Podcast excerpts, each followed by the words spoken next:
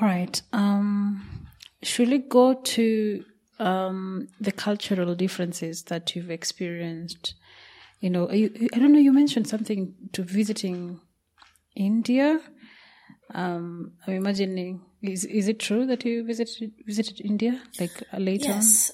Yes. So, can um, you talk about that and just culturally that being in India, comparing it to US, mm-hmm. where you were born, then in UK, and now in Italy. Can you talk about the cultural differences oh, that sure. you've ex- mm-hmm. experienced in different places that you've been? Yes, the um, ones, even the ones that you've not mentioned. Right. um, yes. So um, that in itself is an interesting kind of uh, package to open, I guess. Mm. so when we were younger, um, our parents kind of made it a priority to visit extended relatives and family in India every two years. And, you know, as a kid, it's easier to do that and kind of work around school because, you know, um, when you're younger, it's a little bit more easier to do than when you're older. Hmm. So we had the opportunity to, you know, see grandparents, uncles, aunts, cousins, and you know, um, kind of going back to what I was saying about being an extroverted child, mm-hmm. I remember being like that with my cousins. And I remember saying that I used to kind of play games with them where I would be a talk show host or a news broadcaster. Um, that was what I did with them. And kind of going back to where I was talking about how I kind of muted myself when uh, I got older mm-hmm. because I wanted people to like me. I didn't want people to think I was weird that happened in India, in my India trips as well. Um, when I was about 12 years old and, you know, 14, when we made those trips during my middle school, high school years, mm. I found myself really kind of shutting down because number one, as a second gen, as a daughter of immigrants, I've grown up in America. Um, you know, I was never I, I, I never learned my family's language in a fluent manner, so in the sense that I can speak it fluently. Which language? I grew up hearing the um, language around the house. I grew Which up one? hearing it.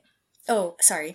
Uh, Tamil, so Tamil, spelled Tamil, but pronounced uh, Tamil. Uh, it's a language that is commonly spoken in southern India. Hmm. Um, yeah, so going back to what I was saying, um, you, your I family often, used to talk in Tamil. Yes, yes. So um, I would hear it. My parents would speak to each other in Tamil. Um, in India, when I would make the trips, I would hear it being spoken all around me. Um, but something that my sister and I, and I'm sure a lot of uh, kids, are, are you straining ours, your vocals? Are they straining? Oh no, I'm okay. I just had to clear my voice. Okay. Mm. Yeah. Your sisters. Um, Sorry. You're seeing your sisters when you visit uh, Tamil. Oh yes. So everyone around you is speaking in that language. Uh-huh. Yes. Um, so the city that we visited was uh, Chennai, um, and that is a major city where Tamil is spoken. Mm-hmm. Um, so yeah, so like I was saying, when my sister and I would go and, you know, be exposed to the language, mm-hmm. we had issues with speaking back um, in Tamil fluently. So, um, you know, I'll say this to kind of connect to my later experiences in other cultures. Mm. I've, when it comes to languages, I have never had an issue with understanding language. Mm. Um, I think as a introvert as a or someone with introverted qualities mm-hmm. it's very easy to kind of listen to things and internalize it and understand it better. But when it came to kind of active forms of language such as speaking i've always had issues with that mm-hmm. um, regardless of the language i was learning except english. English is my comfort language. Um, wow that's so similar to mine. I also struggle yeah. learning like speaking the language but mm-hmm. hearing mm-hmm. and understanding most of the, my you know in kenya there are so many tribes right. so uh, understanding languages is very easy but i come from two different tribes and both of them i can't speak in that language but you can't mm-hmm. you know talk about me and i can't. i wouldn't hear what you said right exactly and mm. this was something that i was ashamed of when i was younger but then once I realized that this was a very common experience of a lot of children of immigrants, mm-hmm. especially mm-hmm. children of immigrants of countries that where English is the dominant language, mm-hmm. um, I started to kind of, you know, not be so hard on myself because, you know, something I've seen and, you know, when I've talked to friends of my similar kind of, um, situation, Mm. a lot of you know children of immigrants um, to countries like the U.S. or Canada or English speaking countries, there's this kind of push to kind of really excel in English and Mm. pretty much kind of show everyone that hey, you're not dumb because you speak English really well. And you know, as a world, Mhm. you know, we see English as this language Superior. of exactly superior language and i think this is something that a lot of countries where colonialism was experienced um, this Mm. is a phenomenon and you know of course india was under british rule for quite some time so i would you know i'm not surprised that you know people of my parents generation would not be upset if their children take on a fluency that is you know excellent in english and if they had to sacrifice, you know, their native language to hmm. achieve that, they're not too upset by it. I mean, at least my parents, you know, they they haven't shown any remorse for me not speaking my family's language with Mm. fluency, but it is something that, you know, does make me um upset from time to time, but it is something that I've also grown up to realize that it's not my fault um for not being fluent. Mm. Um and wow. you know Thanks for saying that. yeah yeah no of course i Mm. i try to you know i think it's something that also helps me connect to other people other second gen uh people other people that have experiences similar to this it, i think it's comforting to know that we that there are other people like this it's not just me um Mm. so i'm very happy to share that and i think connecting back to the other cultures i've experienced to my in my life so far um with the UK, I was very young, so I can't really comment on that too Mm, much. But mhm. my parents will say that my sister and I developed uh, coal miners' accents for a little bit because um, we grew up in a neighborhood, or not grew up, we, we were living in a neighborhood um, that uh, had a particular uh, accent of uh, British English. Mm. And my sister and I had that for a little while when we came back to the US, but Mm. now my ex- my accent is completely American. Mm. Um, and then uh, in so my next instances with instance with language was learning German in high school, Mm. and that was an interesting opportunity because a lot of high schools in California as a second language often teach Spanish, Mm. which is um, practical because there's a, lot, a huge uh, Spanish speaking population in California Mm. um, my high school actually had a German uh, teacher, so I was able to take German. And in high school, I felt like learning German felt a lot more motivating for me because I felt like I was good at it. Mm. And even though I still felt hesitant about the speaking skill of it, I felt like it was something that I could further develop and, you know, finally learn a second language with native or with fluency. Mm. Um, however, when I entered college, you know, along like with what I was saying earlier about my eating disorder and struggles, um, and the, also the con- continuing pressure to do well and get really good grades in college, Mm. um, when I took a German class in college to try to continue learning German, I had a very tough teacher. I was given a mediocre grade on the first assignment, Mm. and that scared me from continuing on. You know, it, this learning this language should have been this very fun opportunity without pressure, Mm. but because I was in college and taking it in college and and um, was scared about the grade I was going to get, I dropped it, and you know, from that point on, never continued with German.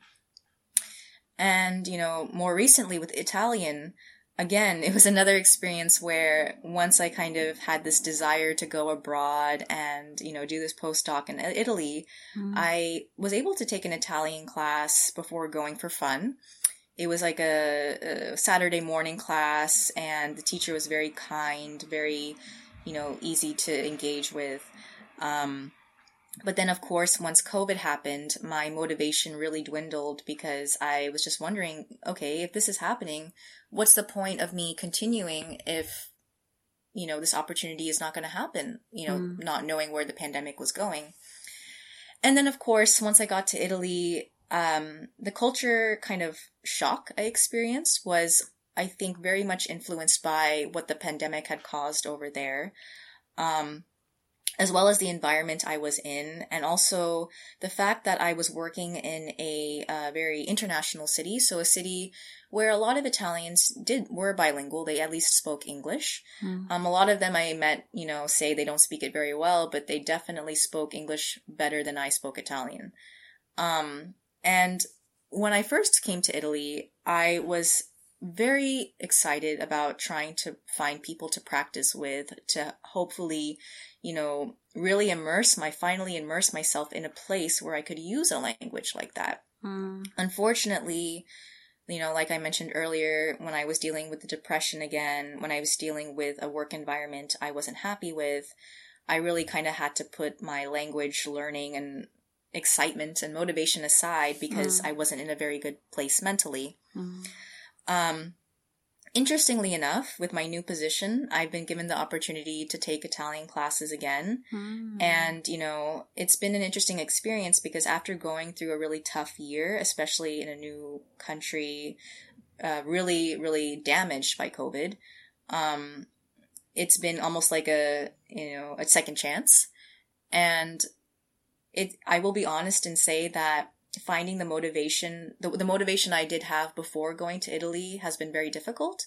Hmm. But I think being given this chance again has been really, um, you know, uh, really, it's been, it's been a hopeful experience in the sense that, okay, like now I'm in an environment that is going to encourage this, that wants this for me. Hmm. So let me try and take advantage of this. Let me try to put myself in a situation where I can hopefully find the motivation I once had. Hmm.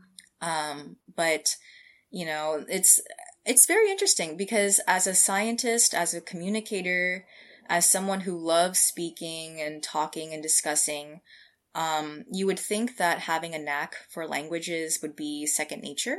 Hmm. But for me, you know, English is my comfort zone. It is it is my tool to express myself. Um, any other language at this point is, you know, it's it's just not going to get me to that point. And you know, just to comment on that, you often hear people say, "Oh, well, if you're bilingual or no know more than one language, that increases your intelligence," mm. which is mm. far from the truth. Mm. I mean, I think that even if you feel comfortable in one language, mm-hmm. the depth that of the words, of the vocabulary, of how to construct a story, of how to communicate with that language, um, it, I, in my opinion, is just as equivalent as, you know, being subpar in two languages. Um, you know, I'm very, it's taken me a long time to get here, mm. but I, I want to say this for people who are also in a similar situation as mine. Mm. You know, I, I consider myself, you know, fluent in one language, but I'm absolutely proud of the the skill I have in that language, of my ability to use words to communicate in an effective way. I am it's taken me a long time to get to this point, but I am so proud of it. And I, I wouldn't change it for the world. I wouldn't change it for anything. Um, of course, I'm not going to let that, you know, you know, stop me from trying to learn other languages, mm-hmm. but I'm also not going to Put let other so people tell pressure. me, yes, or mm let other people tell me that I'm, you know, not inferior for not knowing another language, right? Mm-hmm. Thanks for sharing that. Um, yes. I'm kind of, I don't know, I feel like I'm in a very weird situation myself. Um, we mentioned German, and I thought, I remembered the way I've been trying to teach myself German with using Duolingo since 2020, mm-hmm. 2020. And I think one of the main reasons is, I think it's something that you think you subtly mentioned where you're looking for something to you you you, you I don't know. For me, I, I don't know if it's the same. For me, I felt like I needed to maybe I really suck in languages, maybe, but I, I can challenge myself to learn something foreign like German mm-hmm. And see if there's something right with me. Maybe there's something wrong with me. Mm-hmm. And I I still learned, you know, you know, the grammar, um, the rules, uh, the the simple Guten Morgen, mm-hmm. such like things. Um, and I could still even try to watch movies in German or turn off. I don't know the English version. I want to hear the German version of a movie and still understand most of the things and it gets me excited. Mm-hmm. But, um, and I was also very excited when I came to my current project because my, my current supervisor, two supervisors, one of, the two of my supervisors, one is German, the other is mm-hmm. half German. Mm-hmm. I felt like this would be a very good opportunity for me to learn German to mm-hmm. practice mm-hmm. German. I even tried going on dating sites and finding someone who knows German and probably, mm-hmm. hopefully, is also Kenyan. And, mm-hmm. you know, we, we, like we can relate on something. Oh, but speaking in German has been difficult for me. Right. Like, oh my goodness, it has been very difficult. It is hard because the the same struggle I have collecting words together in my own mother tongue or mother tongues. Right. Because I have yes. two mother tongues. yes. Um, it's the same problem I'm experiencing with this German thing. And you know that it puts some kind of pressure on yourself, like, is something wrong with you? Right. yes. Yeah. Th- thanks for sharing that because um, I don't know where I am in terms of that. I, I love that you're in a space where you're okay with that and it's okay. You're still open, but you're okay with where you mm-hmm. are, with what you know now yeah. English. Um, cause there's also, for us, there's also Swahili. Swahili mm-hmm. is the second, it's a national language. It's, um, and it's one of the African Union language, national, recent national, uh, African Union languages, whatever. Mm-hmm. Um, and most Kenyans actually struggle to speak fluently in Swahili. Yes, we speak Swahili, but we don't speak fluently in Swahili like Tanzanians. Mm-hmm. And there's that thing, we pride, pride ourselves like, oh, ati Kiswahili si mdomo chetu, like, um, it's, it's, it's actually a incorrect way of speaking Kiswahili, saying that Swahili is not our language or we can't really speak Swahili. Uh, but we communicate in Swahili. That's even people who speak English. Like we easily speak in English. We easily communicate in English, but you'll still find someone easily ducking back to Swahili words. Like mm-hmm. just say something in, in, in, between a sentence. Like sometimes I will stammer, not because I don't know someone, something in English. It's just that sometimes I'm it's easier to communicate whatever I was saying in putting a Swahili word in, like a, a normal Kenyan will do, right? But yeah. communicating that to someone else who doesn't know what, what Swahili want word you want to put is another thing. And I feel like it's a thing that people have dealt with by putting slang as a communication tool here mm-hmm. because it's a because slang it's more of a combination of Swahili and English, and um, most common tribes, tribe languages in Kenya like Kikuyu um, mm-hmm. and Luo, and you know, it's just like we hadn't.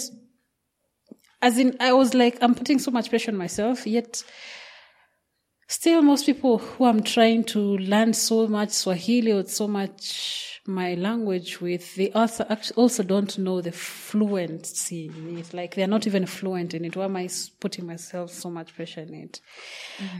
But anyway, I, have never spoken about this. I've never even thought yes. about it like actively in my head and said it out loud. It's just something you always think in the back of your mind. Right. Mm-hmm. Well, amazing. Anyway, I don't know why how we got here. Um, Do you want to, to comment anything else about culture in different places um, apart from language? Yeah. Um, when it comes to, I suppose, how countries kind of their societies kind of work, mm. I would say that you know between or among India, the U.S., and Italy, there are definitely you know stark differences. It's actually kind of funny because after you know being visiting India, you know, living in the US and then going to Italy, mm. it's funny how, you know, I'll walk around sometimes in, you know, Milan or something like that in Italy. And I will see, you know, an apartment building and be immediately reminded of an old building that my grandparents used to live in. So mm. it's interesting how Italy is almost like this mix of old world, you know, you know, uh, Indian things that remind me of India.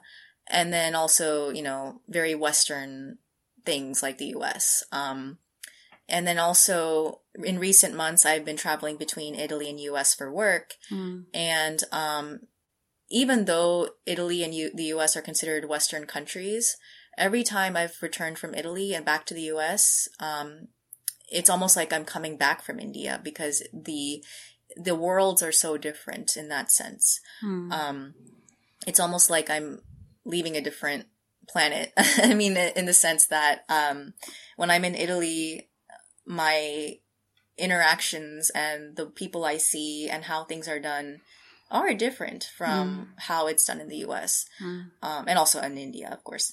Um, but then, you know, when it comes to professional culture, mm-hmm. um, yeah, you know, I wanted to ask right, that next. Yeah.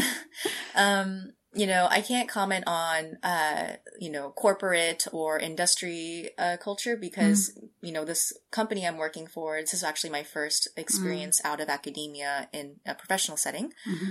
Um, but being it, that being an international company, I think there is a greater understanding of how things work in the US and in other countries. So I think my experience is very similar and uh, actually probably a little bit more better than American companies. Um, mm in some ways because there's a lot more priority on work-life balance and um, you know uh, colleague interactions and you know looking out for the employee which is really nice mm. um, when it comes to academia in my experience my academic uh, experiences in the us were a lot similar to how they were in italy in the sense that I feel like academia, no matter where you go in the world, hmm. the traditions, the structure, the expectations are always the same. Mm-hmm. Um, even if the PhD program duration may be different from one country to another, or you know the expectation, uh, specific requirements, hmm. um, you know there is this constant, you know, from what I've seen, this you know um, constant uh, kind of pressure of your colleagues to stay late and you know constantly plan experiments and mm. you know always have something ready for your boss to show and um, not really having a clear cut border between work life balance um, which is something that i wanted to definitely get away from once i was in my postdoc and realized that staying in academia would always be like this until we really sit down and figure out how to change it. Um, what is making it different in industry? Why is there? Why, what is so different? Like in terms of what is making it work, the work-life balance thing. What is making it work that is not working in academia? Right. I mean, I think when I think about what I've experienced and what I think is the difference. Mm. When it comes to industry, you know, your goal is the company's goal in the sense that, you know, you're making products, you're interfacing with customers, you are interfacing with things that will eventually lead to profit.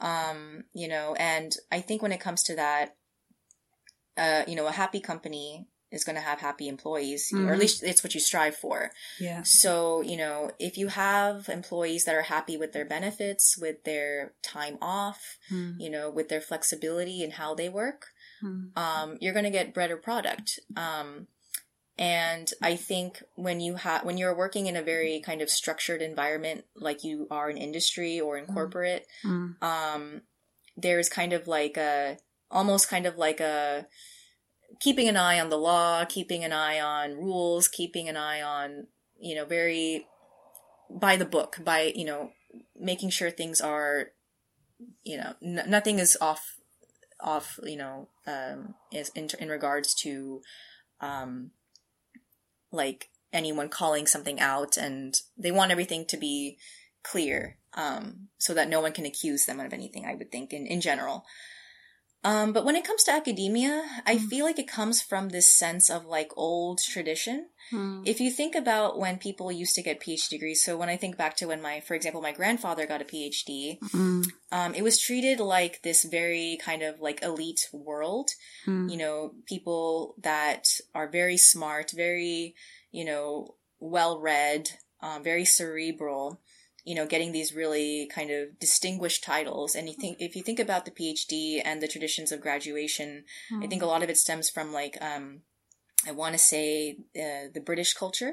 Mm. Um, I'm not, don't quote me on that, but I believe that's what it is. Um, but, you know, all of those, this idea of tradition has been kind of pushed on the continuing generations. Mm. But now we're at a point where, you know, you can get that PhD, you can have that kind of title, but we have people out there that are not even introducing themselves as doctor Mm. you know we're kind of um you know you work so hard for the phd and then you still introduce yourself without telling someone you have a doctor in your name Mhm.